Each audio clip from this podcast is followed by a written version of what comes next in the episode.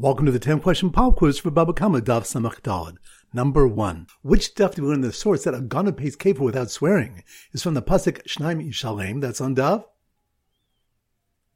Samach Daled. Good number two. Which daf do we learn the difference in dinim between a shomer who falsely claims the items were lost versus they were stolen, that's on Daf? Samach Gimel. Good number three.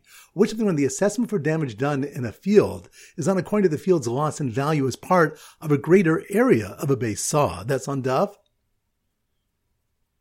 Nun Ches. Good number four. Which of them when the alternate source for kefil on all items is from the pasuk im himatzeh timatzeh? That's on Daf.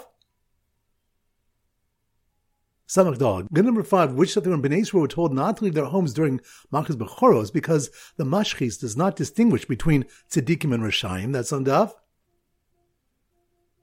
Samach. Good number six, which one that some darshan the pasuk of Imimatzeh Timatzeh to teach that a modeh b'knas is patur even where eidim come afterwards. That's on Daf. Samach dal. Good number seven. Which stuff do a question if a Toan Tainas Gana pays dal the hay? That's on Daf.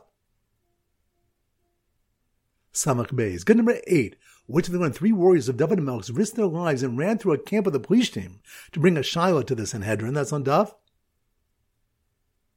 Samach. Good number nine. Which of them Rabbi Shimon holds with regard to how far a fire can travel is a Hakol Deleka. That's on Daf. Samachov. Good. Number 10, which that they're in the source for kefil for a tone tanas ganav, and that it's only after a shavua. That's on Daf.